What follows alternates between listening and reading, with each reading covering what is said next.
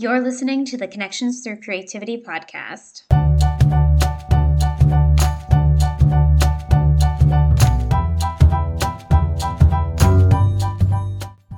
Here, we dive in deep into personal growth, creativity, inclusion, education, mental health, entrepreneurship, connection, community, and how we can make a positive impact. I'm your host, Rebecca Jane, founder of Rebecca Jane Art, an inclusive community art instructor, mother, author, and artist with a love of living a creative life through joy, growth, and making a positive impact in the world. Art is the catalyst for creating connections. Everyone is an artist, and everyone deserves a safe space to be and feel creative, included, and heard. When we create connections through creativity, we are opening an inclusive environment to improve mental health, education, and creativity in our community.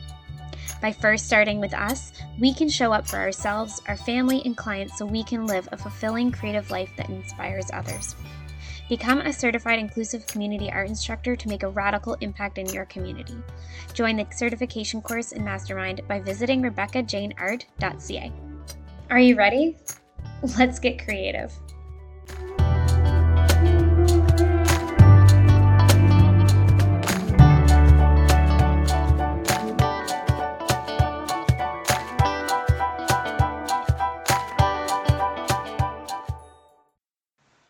Now more than ever, we know that our communities are lacking in connection and empathy. You can be that radical difference to facilitate that brave space to be our authentic selves and create. Art is the most accessible and adaptable medium. Art can facilitate community connection while enabling endless learning possibilities. The doors for Connections Through Creativity certification course are open for October 2021. Here, you will learn how to become an inclusive community art instructor for your community. You will leave here with not only the knowledge and support to take your community to the next level in inclusion and creativity, but you will also have continuous community business support that includes templates, sales pages, website hosting, and so much more. Join me today in Connections Through Creativity certification course and mastermind by booking a discovery call today. Hello, welcome. Okay, so you guys, this is a really important episode. Why? well, because for two reasons. Two, one, because um, I have Holly who is my new friend, who I absolutely adore. And we could just talk for hours, which we did. And also, um, this is the longest episode by far that I have had. Um, which I am not I am not at all surprised by, uh, because we we have so much to talk about together that uh, we really need to get together. But we are a continent apart because, uh, as I you probably know, I am in Canada, um, but Holly is in England. So maybe one day uh, we'll be able to connect in person. So, um, the other thing is because this is a very vulnerable episode for me. Um, I haven't delved too much into this, and I don't think I actually have talked about it at all on my podcast before. Um, I have osteogenesis imperfecta, as does Holly. So we got uh, we actually connected because of this, and um, so we will explain it all in the episode. Um, but a little bit about Holly. So, Holly is a 24 year old from the Lake District in England. She has osteogenesis imperfecta, uh, scoliosis, which has been rodded, and a visual impairment. Upon completing her creative writing degree, she decided to start an online creative writing magazine for disabled and chronically ill creatives to share their talents and stories. Her website and first issue is due to launch soon, and this will be available at uh, wishbonewords.com, uh, which I have linked in the show notes for you. So, um, buckle up because this is a very vulnerable and uh, deep episode that we really get into. Um, our goal, honestly, was to talk about her, uh, the creative writing and the the magazine that she's creating, but there's like there is not you can't talk about that without talking about honestly both of our stories just so connect so much. Like the connection that we have like it's crazy. Two different people having such a similar experience. We both have OI but they're different types. Um it was just it's just amazing similarities um, and amazing to connect within this. So, this is a lot and new for me. So, all right, let's just jump right in now. After I jump right in after I talked for like three minutes. But anyway, okay.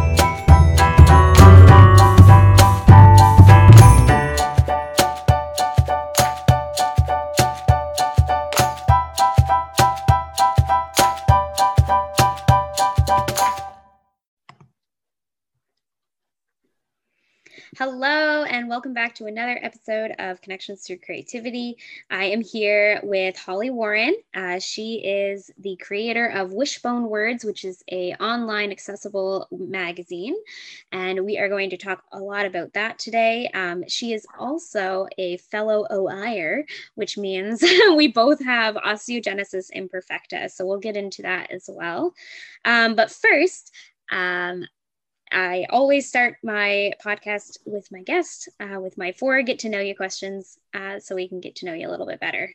All right, so hello, Holly. Hello. um, okay, so our first question is What's your favorite book? Um, currently, my favorite book is Midnight Library by Matt Haig. Um, it's kind of on mental health and everything, but it's fiction. It's very, it's, I just really related to it. Um, hmm. And I think it's, I would really recommend it to anyone um, kind of struggling with their mental health. Hmm. Good. Um, I will add that to my list. I always love asking this question so I can add it to my like reading list, even though I it's a mile long. yeah, I was gonna say mine is a mile long, and then I keep buying books, and then I don't. Yes. but all my money goes. yes. Oops. Um, okay, and what is your favorite uh, favorite quote? quote that I can recite and I kind of say it to myself very often is you didn't come this far to just come this far. Um, mm. And anytime I feel like giving up on anything in life, I just always remember you've come this far, you know, you didn't come this far to just come this far. You can go further and you can do much more. So I always remind myself of that one. Oh, I love that one a lot. That's nice. Oh, I like that. Okay, and what about uh, your art? So, what's what art inspires you? What do you love to create? What do you love to look at? Um, I love looking at all different types of art. I've always been very arty. My mum's very arty. Um, but personally, I like to write, um, and that is obviously what inspired. Sorry about that because I'm on a because I'm on a because I'm on a Mac. It, if someone phones me, it comes up. Sorry, that's okay. Um, yeah. So what was I saying?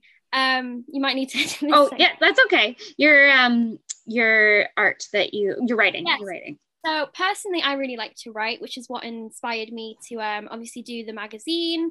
Um, I personally write fiction, but I also really like personal essays because it's very therapeutic to write about um, past experiences and things like that. Hmm. Yes, I agree. Um, writing is something that I always loved, and then I kind of limited myself for a long time with it.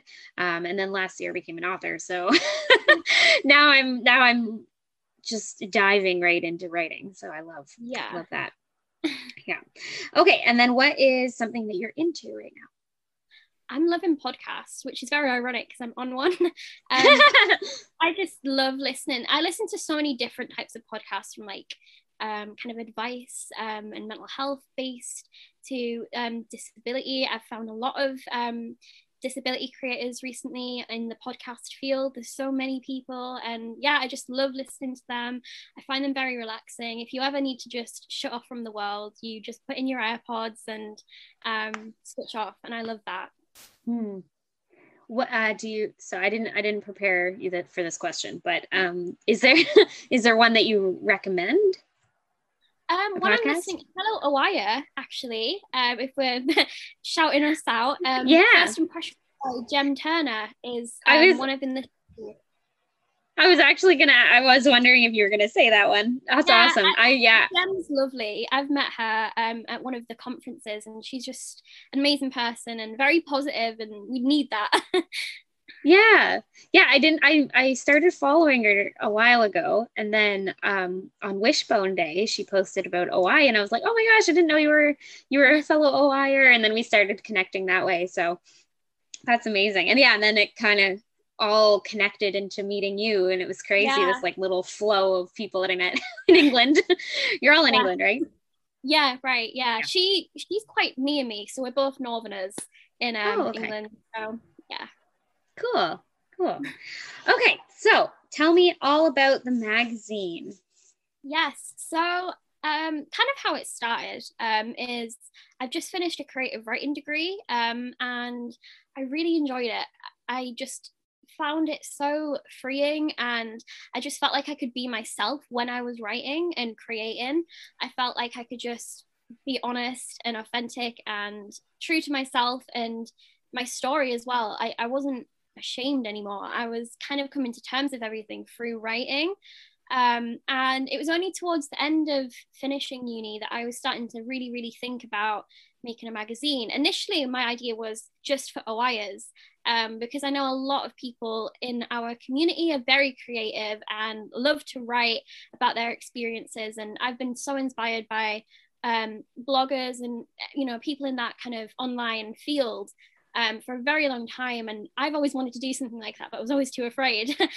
um, so I kind of, that's where the idea started. It was kind of very um, limited to just osteogenesis imperfecta. And then I started to think about it a little bit more and I thought, hang on a minute, I know so many people that would qualify for a magazine that was um, for disabled and chronically ill people because it's such a wide spectrum of what um, is considered like chronically ill or disabled. Um, you know, I, I, I always talk on my Instagram about like the spectrum of disability. That's something I'm very passionate about. There's lots of different types of disabilities, and they all look differently as well. And so the more I was thinking about this, I just thought there's not much, um, there's not many platforms that allow people to just be themselves. You know, any literary magazine that disabled people might want to submit to for their art or for their writing, they might be very um, not judgmental, but have a standard of which they have to kind of um, match up to. And I don't think that's necessarily right. I think anyone can write, anyone can draw. You, everyone has different skill sets, and I genuinely believe that if if you give someone a platform they can do anything with it. And i think that's a really powerful thing. And i think that was what was missing from the community um, that we're all in. And i just wanted to do something positive and hopefully other people will benefit from it too. Even if they don't want to submit something you know re or whatever get the enjoyment out of reading and you know looking at the pictures and everything. So. I love that. That's amazing. That Thank that's you. i wholeheartedly agree and uh, especially like the creativity is in all of us and we absolutely as long as we if we have the access usually that's the biggest block for people is not feeling like they have that access. Like nobody's most people aren't sitting here like oh i would like to write a book today you know? But if you you have this platform and you're like hey would you like to submit a little writing for for this thing or a picture or whatever? And they're like oh i have an opportunity to do this. So yeah. what you're doing is absolutely incredible. Like you messaged me about this and I was like I think you you were like, "Whoa, girl!" I was like, "Yes!" I know. It so long ago as well that I messaged you now because I've been doing this a couple of months. Um, and you were one of the first people that I really connected with, and we were very like-minded in terms of creativity because you know everything you're doing as well. It's so important to be creative and for creativity to be inclusive for everyone because everyone has a voice and everyone has um, art that matters, right? But mm-hmm. we don't always have a safe space space to do that and to share it with other people, um, especially people that will um, understand and respond to it in a positive way. I think that's very important because you could you could be a disabled writer or artist and submit it to any magazine and get you know an onslaught of hate and horrible negative comments. That's not what this is at all. I just want it to be very positive. I want people to be like, oh my God, I relate to this line or this picture is just how I feel, you know? I want that to be, um, I just want people to realize that we're not alone in how we're feeling and for, through the struggles that we're facing, that um, other people are experiencing similar things. Yeah. And um, when we were talking before, uh, we we've had a few calls because we we could probably talk for days. We said, but um, so you were saying the real narrative. So it's not we're like when we're saying positive, like it's right. a positive act, but it's in, in the space, but right. it's not a toxic positivity or it's yeah. a like it's a real narrative. Do you want to touch on that? Yeah, definitely. So I think I positivity goes so far, right? But I feel like for all of us, we have to be very realistic in our lives and, you know, in our conditions. Um, what got us on that topic, I think, was me saying, you know, someone recently has said, oh, you'll get better soon. If you try this or you go to this doctor, you'll feel better. And I know people mean well, but that to me is very toxic because I could go to that doctor and they could say, I'm really sorry, but you're too complicated for me, which has happened multiple times in my life already. Um, and i think it's it's getting the balance right of being positive. Positivity is a good thing and you know being optimistic for everything but also being realistic is very important. And i think one thing that we were talking about is how creativity no matter if it's a positive piece, if you've written a really uplifting piece about how you've overcome something or how um, you kind of cope with things daily, like maybe meditation or whatever you do, that's all positive. But if you write a piece that is raw and just genuine about the struggles, the the dark days, the the pain that just feels like it's never going to stop, that isn't a negative thing. It might be negative in context, I suppose, but what other people are going to um, take away from that piece of writing or art is something positive because they're going to feel seen, they're going to feel understood, they're going to feel like they're not alone in how they're feeling and they're not weird or different or whatever normal is you know they they are seen and they are understood by people in the community oh. yeah. oh, I know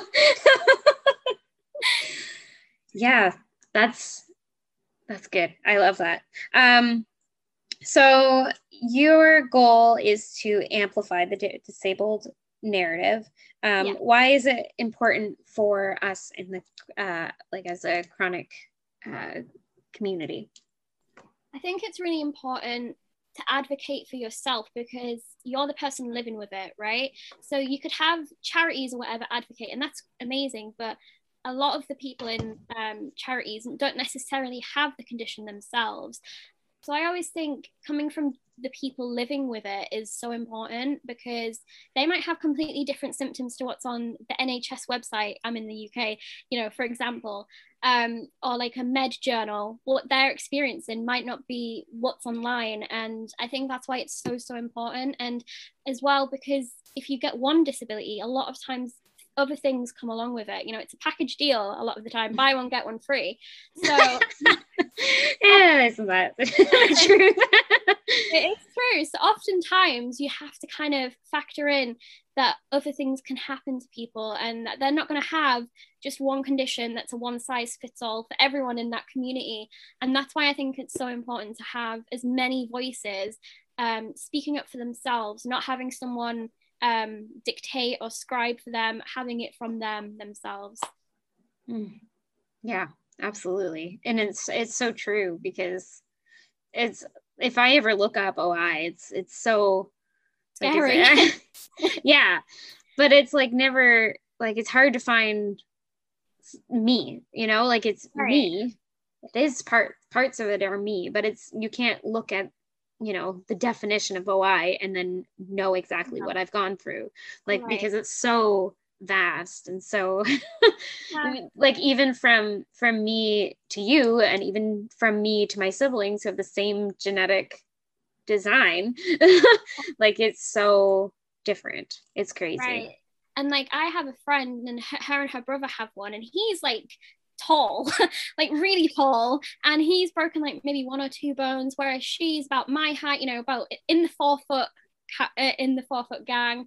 Um, multiple broken bones herself, and if you just like compare two siblings together, you can't. Like it's just not possible. And I mean, I myself, I'm the only one in my family with OI, so I only have friends to compare myself to, not mm-hmm. compare, but you know, to, yeah. to to identify myself in them. You know, um, which is it's it's nice. It's nice to see that everyone's different you know it, with the same condition. And um yeah i think it's such an important thing to just talk about and to get the word out that it's not a one size fits all diagnosis. You know you don't just slap it on and that's you for the rest of your life you know. You'll have different experiences and things so. Hmm. um it's i'm also in the four foot club. I like that. I am very happy about this four foot club. I didn't know yeah. i was in the four foot club and i like it exclusive club. I love it. I I it's funny because I had um I think it was in high school and I was like, this is my last chance to grow. and I was like, I'm like, I'm gonna have a party when I hit five foot because I'm like four foot nine. And I never made it. yeah. I know. I was like, I'm four five. So I mean, but and a half. It counts. and a half. It does count. It does. but my sister every, every, time me, yeah, every time I message me, I'm like, add the half in. yeah. every centimeter. yeah. Um, no, my sister is quite tall, which is hilarious. Cause it and like I don't think like height isn't necessarily oh, you know, it was really funny. My other sister, she was shorter than me. And then she went and got uh, scoliosis surgery and she came back and she was taller than me. Oh yeah, it was unreal. It was unreal. Maybe that's what you need, just a new spine. yeah. to me, I had scoliosis surgery when I was super young. Um, and I was about eight, I think. So like my spine just never grew because they fused it to the pelvis. Right. So I had quite long legs, but a very short top. Yes. So a bit disproportionate, but aren't we all? Yeah, it's true. Whatever. Yeah. No, that's yeah.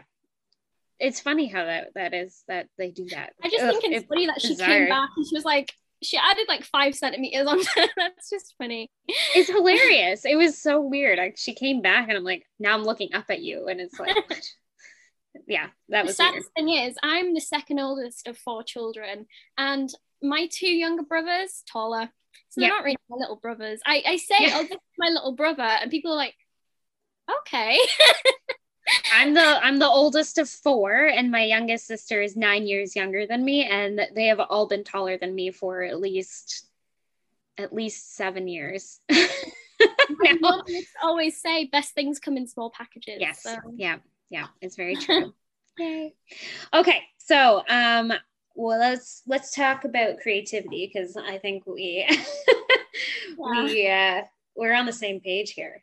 Creativity yeah, is for everybody. And I love that you really went into that and you're creating this space um, for creativity. So, within the scope of the magazine, kind of mm-hmm. what creativity work are you accepting? Because I know you kind of touched on that a little bit, but. Right. Yeah. So, we're, we're kind of we're always welcome to expand as well um, because we're an online platform we have a little bit more um, movement and we can do a little bit more so if anyone has suggestions i'm always up for adding things in.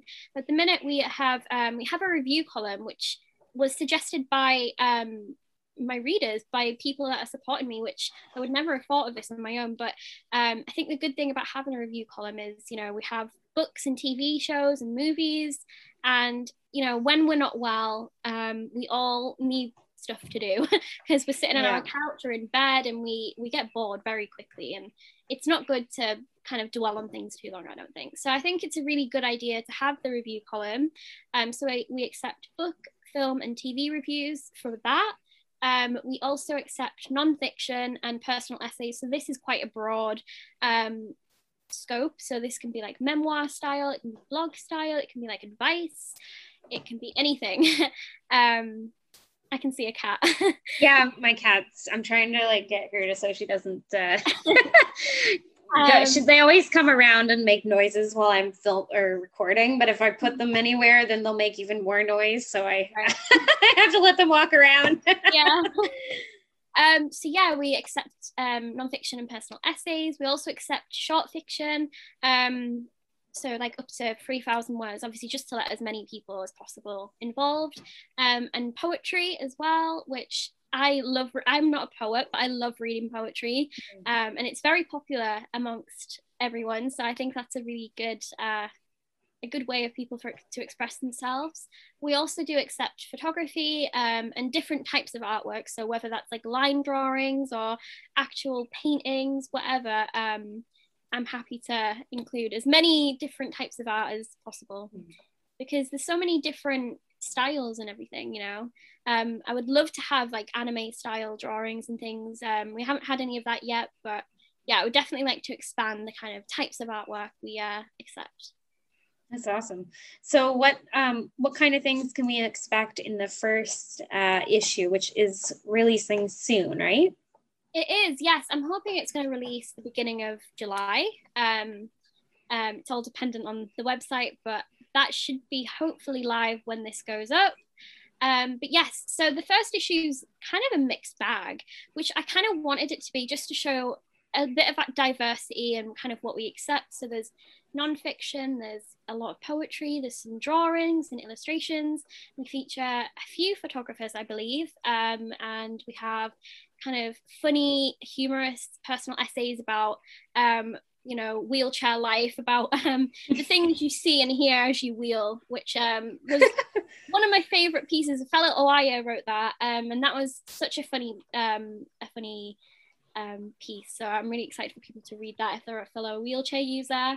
Um, yeah, there's just there's a lot going on. There's two um, fiction stories which are amazing. One is kind of um, a surrealist um, magical, almost magical kind of description of chronic illness. So it's she describes it as if it's a baby that's been dropped off at a door, but it's a chronic illness and it's kind of leeching off of her, you know.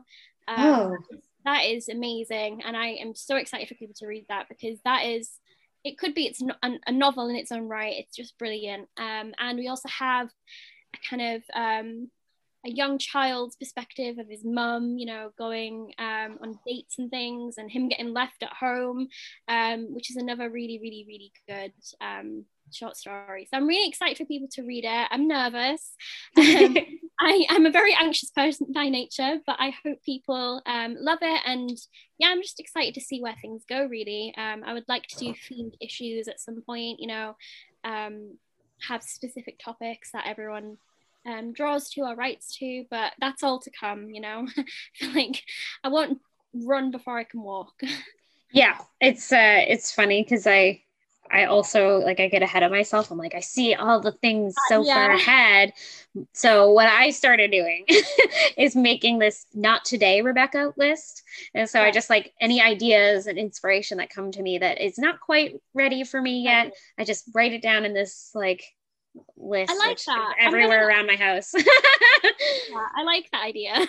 Yeah, it's very helpful because I'm like, okay, it's going somewhere. It's not for today, Rebecca. Calm down, but it's coming, or hmm. it won't. It's okay. Yeah. So it's because it's, when you have the flow of inspiration it's it's sometimes very overwhelming. It is yeah, yeah, it is and sometimes you do have to hold yourself back. I think as well because especially both of us we're very passionate. I think mm-hmm. you're always like thinking right what can we do next? What's the next new thing? without really thinking actually what i'm doing right now is still good.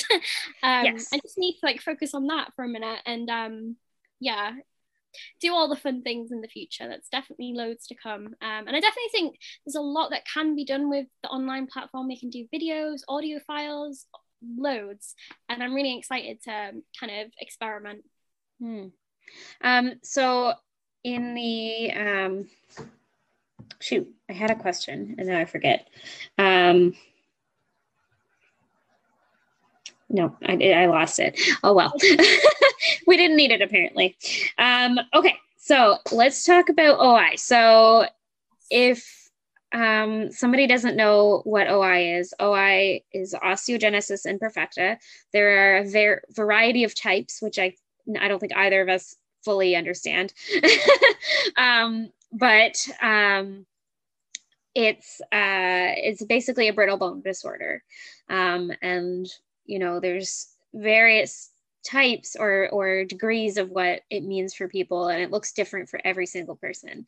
But essentially we have blue skin uh, we all have blue sclera which is uh, our eyes um, the whites of our eyes are actually like a dark gray blue uh, color. And um, not always but sometimes we're a little bit smaller. Sometimes we could have bowing in our legs and arms. Uh, scoliosis is quite common. Uh, fractures is uh, very common. um, and um, what else am I missing there? Um, for me, I have barreled ribs as well. Oh yes, that one. Yeah yeah um i don't think you're missing much else. I mean no. there's probably loads more. It definitely affects um soft tissues and things like that. Um people can have ear hearing problems i know. I have visual par- um problems instead of the ear um, but I think that's a bit less common. I think I'm an exception to the rule. Um, well, I mean, everybody in my family has glasses, and yeah, it's, everybody it's that I can think common, of. Right? Yeah. I think but, for me, it started with um like astigmatism and kind of yeah. rugby ball shaped eyes. That's what they call it. What yes, I yes, yeah, the football eyes. Yes, yeah. that's what I have. yeah. yeah. Um. Yeah, I think that's. I think we've covered the main and the, and teeth. I think teeth as well, which is yeah, and but I don't have OI like dental OI or whatever it's called, but I do have more problems with my teeth. Something like dentin, and then it's gen like osteogenesis imperfecta. It's like oh. I can't remember. I don't know. We should have googled yeah. it. We should have. but it's quite common, I think. People yeah. like fracture their teeth and chip their teeth all the time. But yeah, yeah. well, uh, honestly, half like my first four, like are half of them are are fake because they are fillings yeah. or whatever because they all chipped. So I don't have whatever that OI dental part is, but I do have a lot of like I think every single tooth has been worked on. so it's it's uh good I haven't yet. but there's always room but uh, thankfully I haven't yet. But oh good. room to uh to you don't want that. Let's not let's not accept good, the things. I'm good having tea, thanks. Yes. yeah. Um yeah, and then I uh it's genetic. So I don't know if it's passed down to in every type. Um, see, for me personally, I was just a random. Yeah. I, then someone once explained to me, which is really true, every genetic condition has to start somewhere. Yeah. So sometimes it's just a faulty copy of a gene, um, and that is what causes the OI. And that's what happened in my case. But obviously, if I was to have any children, it would be a 50 50 um, percent chance to be passed down. Um, but yeah, I think some some people it is like a spontaneous, and it starts with them. Um, yeah. I think a lot of people it does travel down the family line yeah it's my dad was he calls himself the mutant because it's a mutant gene. So uh, told me as well and i don't yeah. like it. No he he owned it and he thought it was hilarious but you don't have to own that if you don't want it but he, yeah he calls it the mutant the mutant gene. Um but they my dad and i got diagnosed at the same essentially the same time. Um and uh yeah it's a 50 50 chance after after my father. So, um, yeah. So for me in OI, it was very much like I have type one, which is like the least invasive, right? Yeah, I would say supposedly the most mild, isn't it? Yeah, yeah. So, so yeah. So I've had around fifty-five fractures. Um, That's still a lot.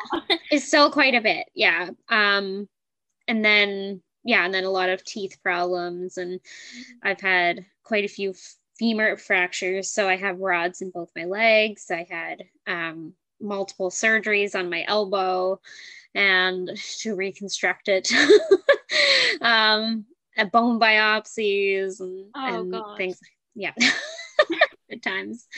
Um, yeah. um, yeah. So tell me a little bit about your your experience. Yeah, so I have type 4, which I think is kind of considered moderate. Um, I sometimes think I kind of am a little bit like a type 3, but again, this is just me saying we were talking earlier about how the types are very um, indifferent from each other. They're very, you know, anyway. Um, it's hard. It's hard to like and then they changed them sometime when we were growing up. So we we were taught one way because i'm pretty sure i was type like five at one point. Wow. and which which doesn't like now doesn't make sense but no, then it did 15 plus types at least. Last time what? I checked, it was 15. And I I just can't understand. Like, I mean, I haven't Googled it, I haven't researched it. I never Google my own condition, really. I try not to. it's it's hard, yeah. It's a bit heavy. um, yeah. But yeah, last time I heard it was 15, but I would have no idea what the spectrum of that would be. I don't know what 15 is in severity because if you think about it, type 1 is supposedly mild then type 2 is the fatal type where you a lot of babies don't make it past childbirth and then it's type 3 which is very quite severe isn't it? And then it's type 4 which is what i have which is like mild to mod well moderate to severe. And it's like that doesn't make sense. Like the jump doesn't make sense. Why is one mild? Why is two deaf? Why is three you know what i mean? It just doesn't yeah. make sense. Yeah, um yeah I don't know if it's the same with other conditions, but that's something that's always baffled me. And when I've explained it to people, people have been like, "What? what?" Yeah. Um, but yes, I have type four. Um, I was diagnosed when I was around six months old because, as I said earlier, um, no one in my family have it, so it wasn't easily diagnosed. Well, well, it was quite easy, I suppose, in when I eventually got diagnosed. But at first, it just first few months of my life, no one had a clue. my mum said I was very floppy as a baby because um like I have hypermobility and that's another thing. Hypermobility is a big thing. Um, you know, I was very floppy. Um, and she noticed the eyes, and I remember she used to say to um kind of like the health visitor. I don't know if you guys know what that is. It's like the midwife that kind of comes okay, after yeah. you've been born, um, like a home visit. And um, she came and my mum was like, "Oh, her eyes they look a bit, you know, different." You know, a bit unusual. And she was like, Yeah, they're beautiful. They're just gorgeous, aren't they? And she was trying to make a point that, you know, there was something not right. She'd already had a daughter, you know, a healthy baby that was fine. And she noticed something different. So they fobbed her off for a long time, just put it off. There's nothing wrong with her. She's fine.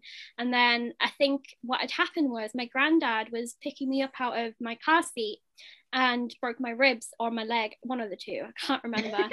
I wasn't. I, it's yeah. a conscious memory I have, you know. I was six months old. Good times.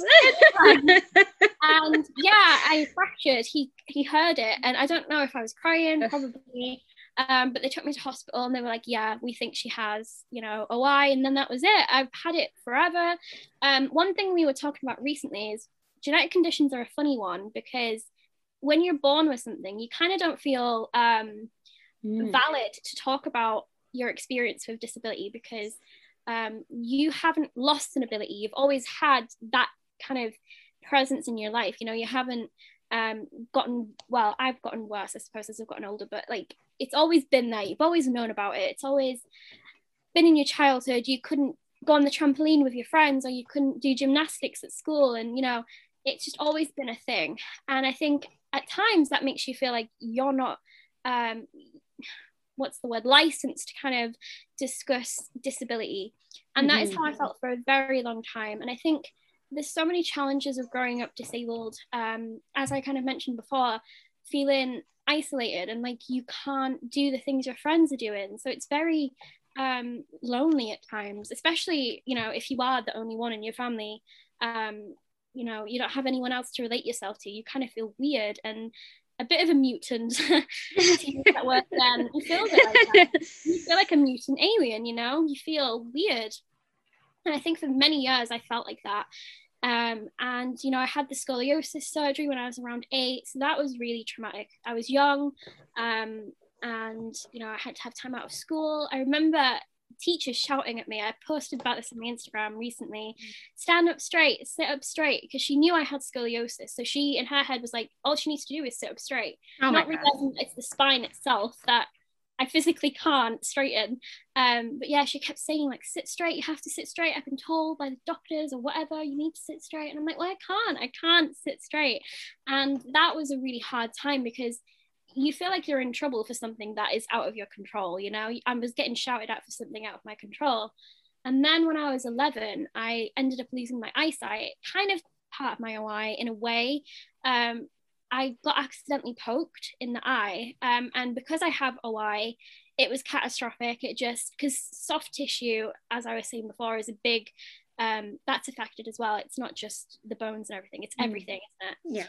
Yeah. Um, so when I got poked, it was really, really bad. I had to go right to the hospital. They removed the lens, they performed a surgery, removed the lens of my eye, obviously, then making me not be able to see out of it. And then I ended up going to a different hospital, like a specialist hospital, and they did what is called a corneal graft. So it's like a corneal transplant where they just replace um, the front of the cornea, which I didn't really understand at the time was like a donor. Um, that was Oh, later Right. because I was so young. My mum didn't really want to say this is a donor going Right. to die. Um, so I didn't find out for years and years what that actually really meant. Um, but yeah, that would be that- shocking to find out. it was a bit like oh, but I think I probably like in the subconsciously knew what a donor was, like corneal graft. You know that meant something, but just you don't think about things. I think you always try and look at the bright side and not dwell on the negatives. Yeah. Because I'd lost my eyesight now, and I was navigating sight loss with OI, which, as anyone can imagine, having brittle bones and a visual impairment doesn't really go well together Yeah. um, it's not the best, but you know, I kind of dealt with all that. Um, in terms of fractures and things, I honestly, who keeps track? I, I, think yeah. I, I found a number that I guessed, and I like to use that just so I have an answer for people. see, my number was always 65, but I've been saying 65 for about 10 years. so I don't think it is 65. I, I if I was to put a guess on it, I would say probably 75 to maybe 80 because I, I don't count the small things. I don't really count yes, yeah. But they do count, I guess. But it's it's hard to it's hard to it's so funny because like anybody else would be like, I because like in high school, I'm like, I only broke my fingers and toes, and people were like, you only broke your fingers and toes, and I'm like, yeah, like. I, one time I just stood up on my tippy toes and I broke my toe yeah. and that was that and so I, I've, I've done that, but it, it was my foot. It was traumatic. ah, yeah I was going to New York like a week later, and it was my dream holiday. And I broke my foot, and I had to wear a cast. And you know, like if you go on an airplane, they have to cut it down the side. Have you ever had that? what no Yes. If, if you have a cast, right, they would cut it down the side and then they would strap it. So obviously the two parts stay together to allow for swelling on the plane because obviously oh not the the airplane plane. people no, like the hospital. okay So okay oh my No. god They'd be qualified. like what No, I didn't okay explain that well. No, like i'm hospital- sorry The hospital like would cut it and then like strap it. So then obviously when I, I could go on holiday, that was all I cared about. I was like, I don't care about the foot. Just get me on that plane. um, Yeah. But yeah, it's it's it's a really it's just a crazy condition. Kind of talking about what you were saying about just kind of things being normal. I remember I went to my friend's party and I had dislocated my wrist. So like this part of my wrist was just sticking out. And oh was like, oh my god yeah. I went. I, I was fine. I was loving Yeah. life. I had a drink. I probably shouldn't have because I think I'd taken ibuprofen. But I'd I'd uh, I'd take. I'd, it was just sticking out, and everyone the whole night was looking at my wrist, going, "Holly, that's not right, girl." And I was like, "It's fine. i want to have a party I want to party." I was like 17 and so dumb, and I just wanted to go. You know. You know, and it's just like this is not stopping me from having a good time. But anyway, I remember i did the same thing at a birthday party it's a birthday party and i told everybody i was fine but i had a broken leg the, the ambulance had to come get me in the morning because i couldn't move Oh my god, that is Yeah. I didn't want anybody, I didn't want to ruin my best friend's birthday party. Anyway, Oh, I know, but we shouldn't have to feel like that. no. Everybody I felt remember- terrible. we should have just taken care of it. I know, but like as Oh. adults, we can like look back at this and think, I I was an idiot. Like I wouldn't do that now, obviously, but when you're young, like as I was saying before, you don't want to miss out on things. You don't want to like not live your life because of your stupid bone condition. You want to just do what you can, you know, because think a lot of the times I missed out on so much. You know, I missed out on most of um like my secondary school high school it would be to you guys experience and um it was it was hard you know i really for a long time after leaving school i was very um, I was I just couldn't socialize properly with people my age because I was used to talking to adults. I was talking to, I was used to talking to doctors. That is like where my comfort zone was was like I could talk well with anyone but people my age. And that really affected me for so many years. I still kind of struggle with talking to people. Um, so if I sound very rambly, that is why. Um, but I just think that's it's so important like to not um shut out disabled people. I was in school, they just kept me in this um, learning center. They called it. It's yeah. where autistic and um, disabled kids would like be, you know, to keep yeah. them safe and separated from the other kids.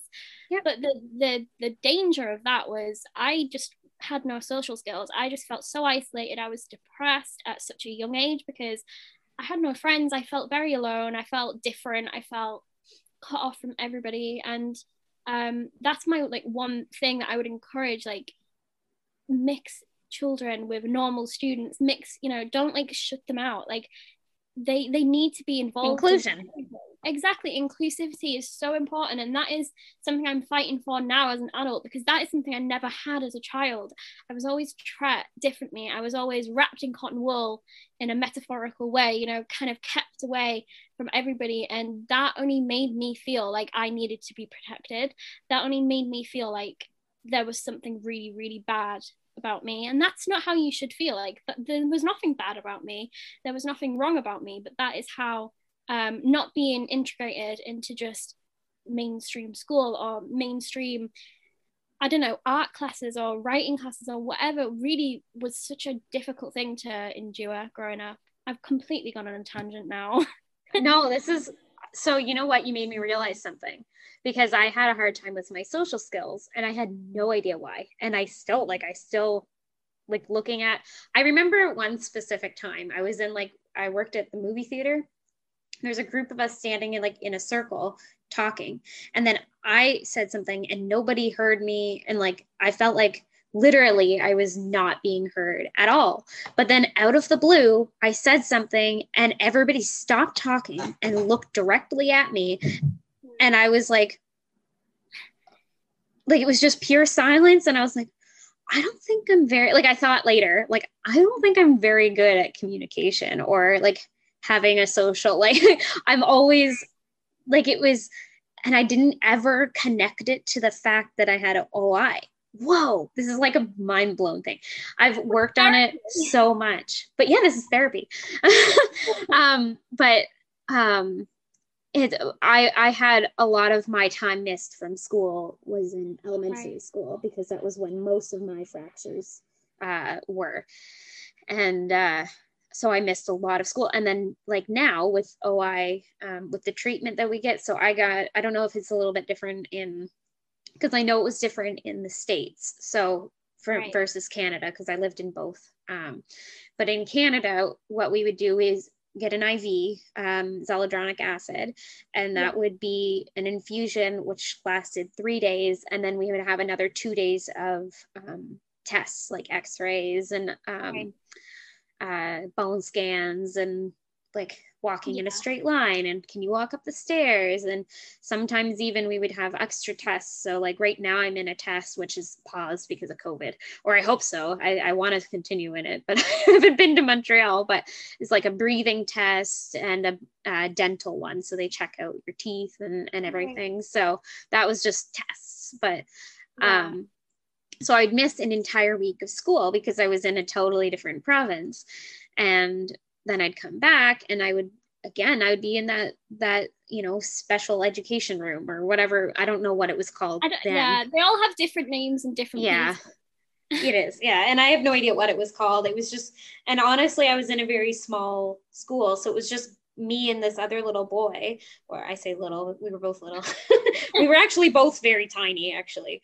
Um but we were always together and we always had to do separate work and then i always i had to go to this other like outside of school right. extra learning thing and so i always had these extra things but i would miss so much time at school. So i missed a lot of that socialization skill which i didn't even totally. think about.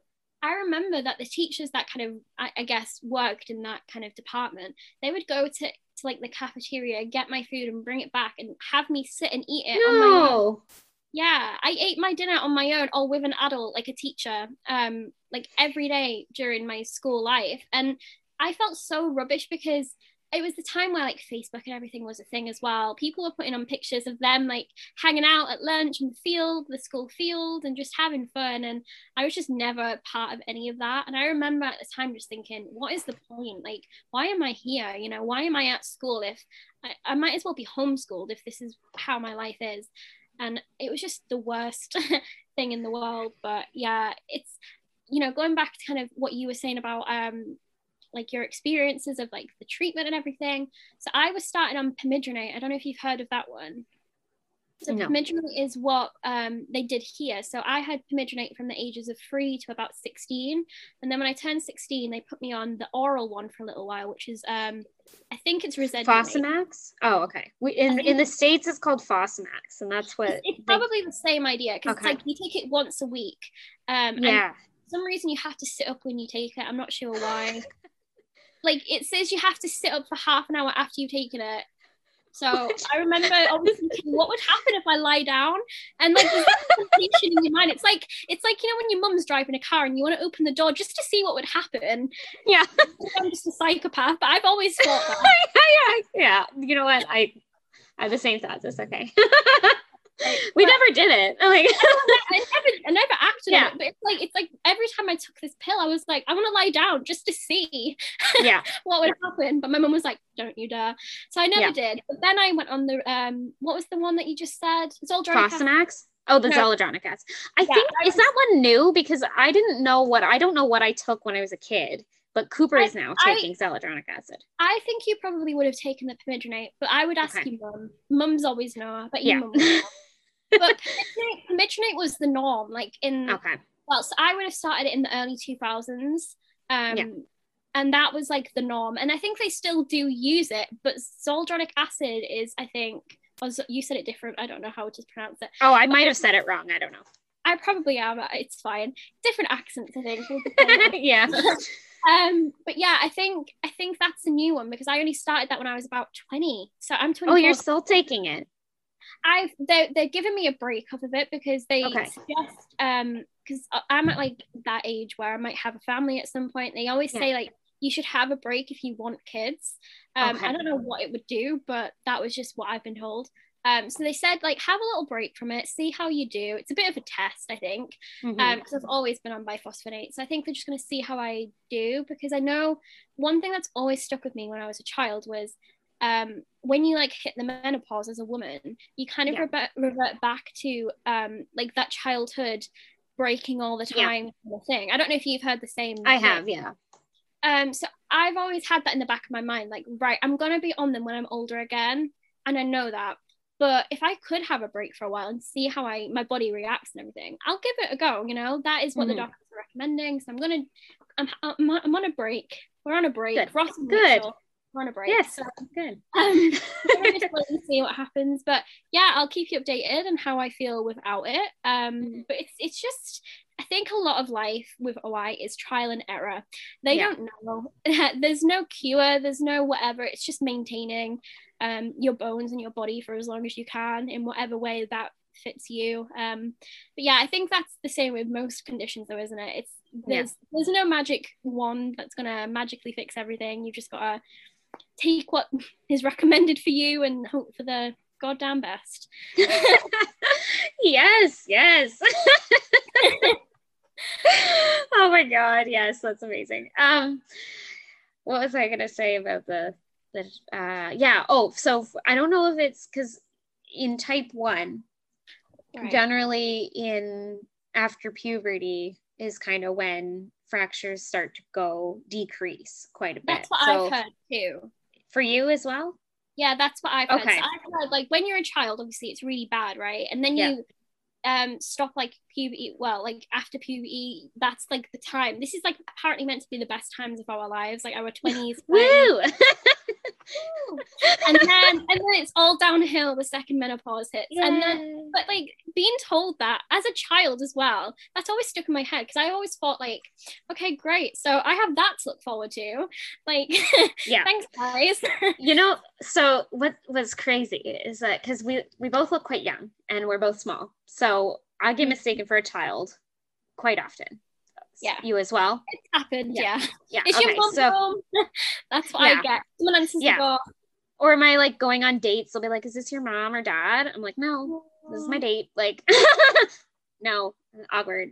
No. Yeah um, but um was i oh so mistaken for a child. Um, what was I gonna say? Oh, people will always be like, oh, like after they're trying to like overcompensate and make me feel better about being mistaken for a child. So then mm-hmm. they're like, oh, well, this will you'll you know you'll feel you'll just love that when you're older.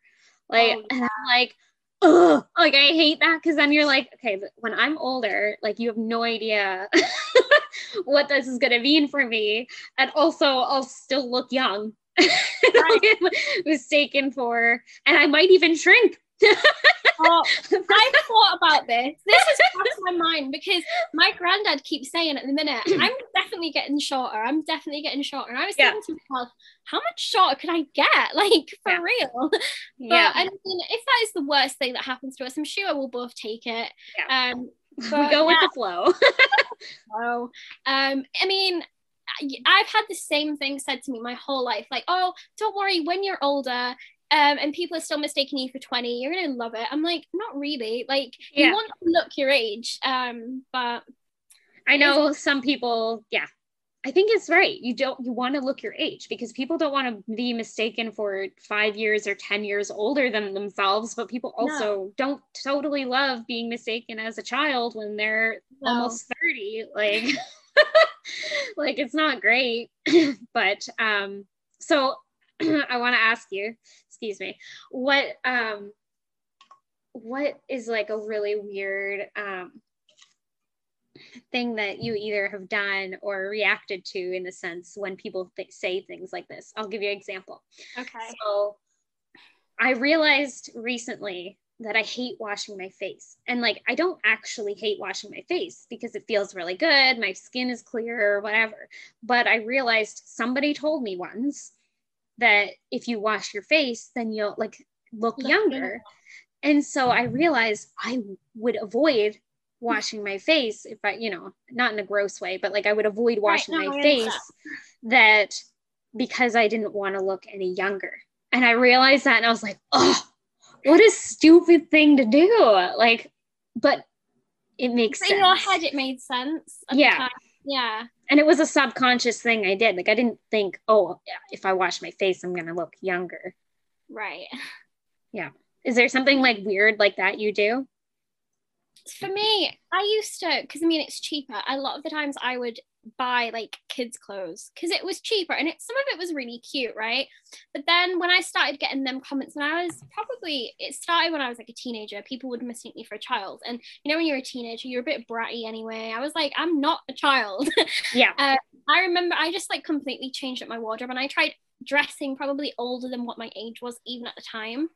And that was probably my reaction to it. I, I was mm. really trying to like find my identity through fashion i guess um, for such a long time. And like even now, I really think before I buy anything. And it's just, it's not even like a purposeful thing. It's kind of like what yeah. you said, it's subconscious. You don't even realize you're doing it. But I'm, I always think, right, is this dress going to be too long on me and make me look like a child? Like I'm wearing my mum's dress, you know? Because mm-hmm. as well, because we're short, there's not a lot of petite kind of options for clothes a lot of the times you'll buy a really cute dress that looks really short on the model, get it home, and it does look like you're wearing your mum's dress, and then you look yeah. like a child because yeah. you bought a dress. So I am very conscious. I only buy things if they're like quite mini on a model because yeah. I know it's going to be a regular length on me. Does that make yeah. sense? That's kind of probably yes. how I, I do the same thing. Yeah. yeah. It's hard because, and then like I'm pretty sure the shirt that I'm currently wearing is supposed to be like a mid crop top, but it's like just the right length. Yeah. um, so I can kind of get away with things sometimes like that, but um, I do. And then I, uh, for a long time, I avoided wearing pink. Like I would absolutely refuse. Not like all pinks. Like you're kind of wearing this like pinkish shirt, yeah. and like that color is okay. But like a light pink or like a hot pink, absolutely not. I absolutely I not. would agree with this. Yeah, yeah. for sure. Yeah. You don't want to look like a little Barbie doll, right? I yeah.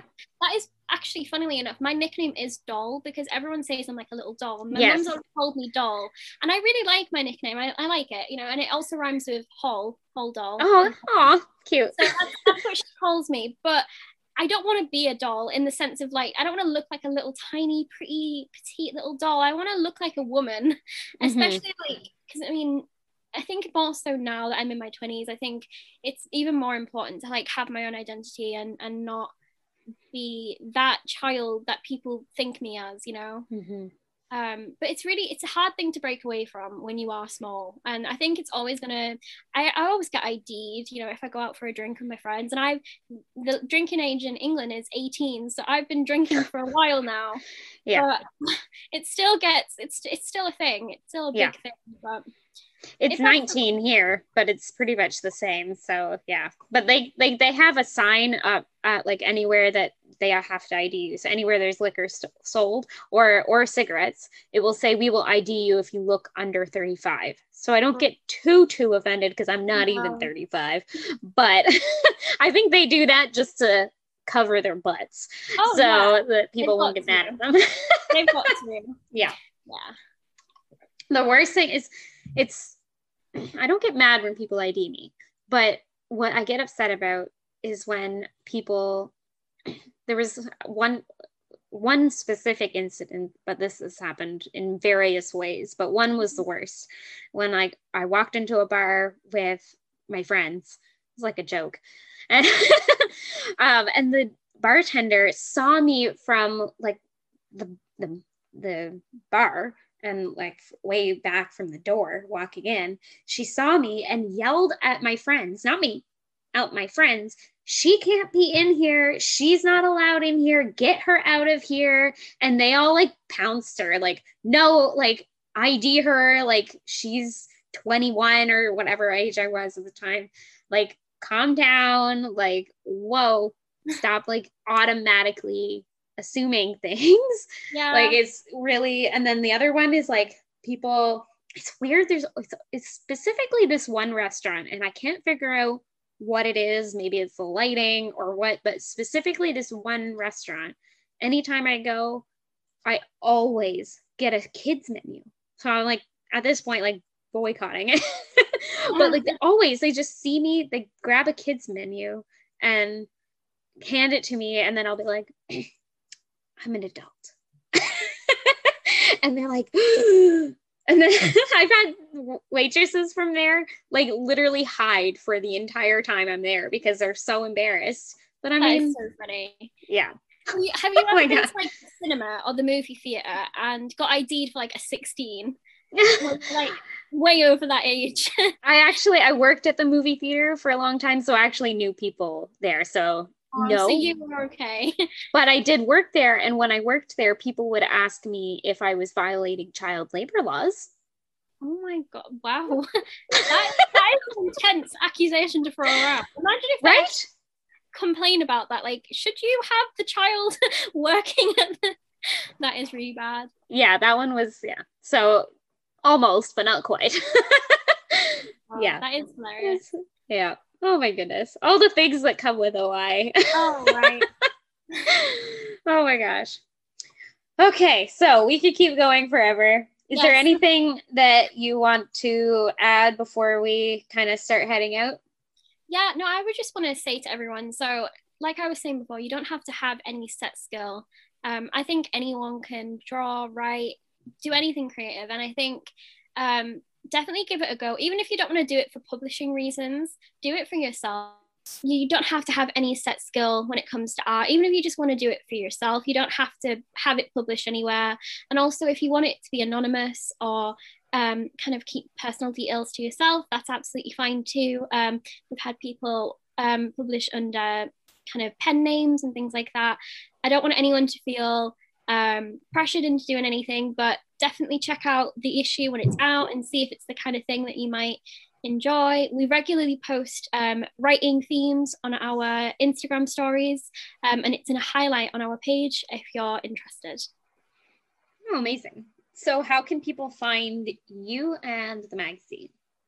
Yes, so we're on pretty much all the social media platforms. We're on Facebook, Instagram, TikTok, and Twitter. At, it's just at Wishbone Words. And the website is going to be www.wishbonewords.com. And by the time this airs, it should be up and running and hopefully you will be um, available to purchase on the website itself. Um, I'm not sure if it's going to be a PDF download or read it on the site. It'll be one of the two. Um, but I'm hoping it'll be very accessible for people if they're, no matter where they are, if they're in a hospital waiting for a, an appointment or a surgery or whatever. Um, I hope it's going to be accessible for everyone. Amazing. I love that you're doing this. It's amazing. Oh, you know, I remember that time forever ago when I was like, I had a question and I lost it. I just remember. Oh yeah. It was where in the world are people in the that are subscribing? So or not subscribing. So I know people can read it anywhere in the world, but is everybody in the world able to submit? Absolutely. So we've had Canadian writers, we've had um, American writers, people from the UK, Ireland, think we've had some people from France and kind of different places like that. So it's absolutely an international thing. Um, I think that's a really good thing about it being online as well, that it is accessible for everyone. I don't believe that um, things should just be limited to certain countries or whatever. It's not something I believe in at all because it's just not fair. I think everyone yeah. should have equal opportunity um, no matter where they are. So absolutely get in touch. Um, and if you have problems with translating or anything, um, we can work around it. So that's fine. Oh, lovely. That's awesome. Yeah. There's another uh, not today Holly list of things, there's tr- different languages. I have learn, a lot learn, of those. All the languages. yeah. yeah, isn't that the once you once you get into inclusion and you're just like, oh, I can do everything, and you're like, whoa, whoa, whoa. Take a second. yeah, like you're one person or a very, very small team. Like, calm down. We can make it as successful as possible, but be kind. Anyway, I get what I do the same thing. Okay, so um, all of the links on to and things to find you are going to be all in my show notes. So you, the listeners, you can go and uh, find that there in the show notes and um, so you can follow and, and all the things and get the magazine. So yeah. Okay is there anything else before we head off? No i just want to say thank you so much for having me and i just love you and love what you're doing. So thank you. I love you too. And I'm so excited that we connected and this is amazing. This is this has been this this excellent. is just therapy. We always say every time we chat, it is just like free therapy. It's brilliant. it is. It's amazing. Yeah. We need to have like weekly coffee chats or something. Yes. I think we should. Okay, so thank you so much for joining me. I'm so excited about all the things that you're doing and uh, putting out in the world. It's absolutely needed and incredible. Absolutely incredible. So thank you. Thank you. All right. Bye. Bye.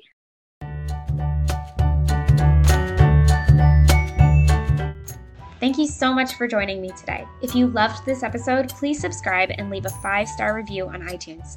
And be sure to follow me on Facebook and Instagram to stay up to date on everything at Rebecca Jane Art. I'd love to hear from you. Until next time, happy creating.